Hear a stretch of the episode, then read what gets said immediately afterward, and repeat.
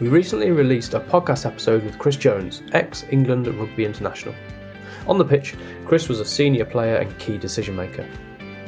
Chris was a key member of successful Premiership winning squads and capped for England.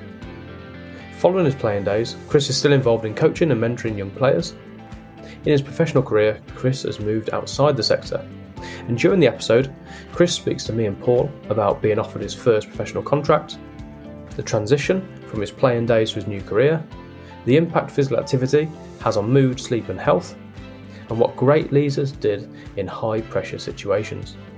Here's some of the best bits from the episode, which you can find on your podcast app and YouTube.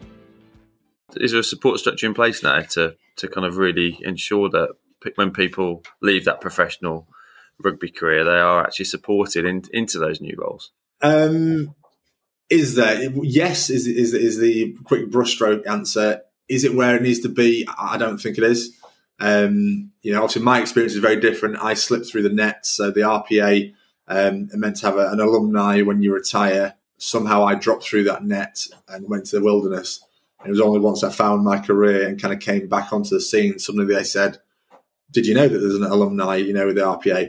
Clive Woodward was was one of the ones that was stood out, and and I think he was a general overall leader where he he led the coaches who who led us kind of thing, and he installed um, uh, ethoses and that kind of stuff in, in through the team. Quite often in those changing rooms, it's about letting people be themselves. So you tend to have a group of people who might slap each other in the face, and that's how they get psyched up.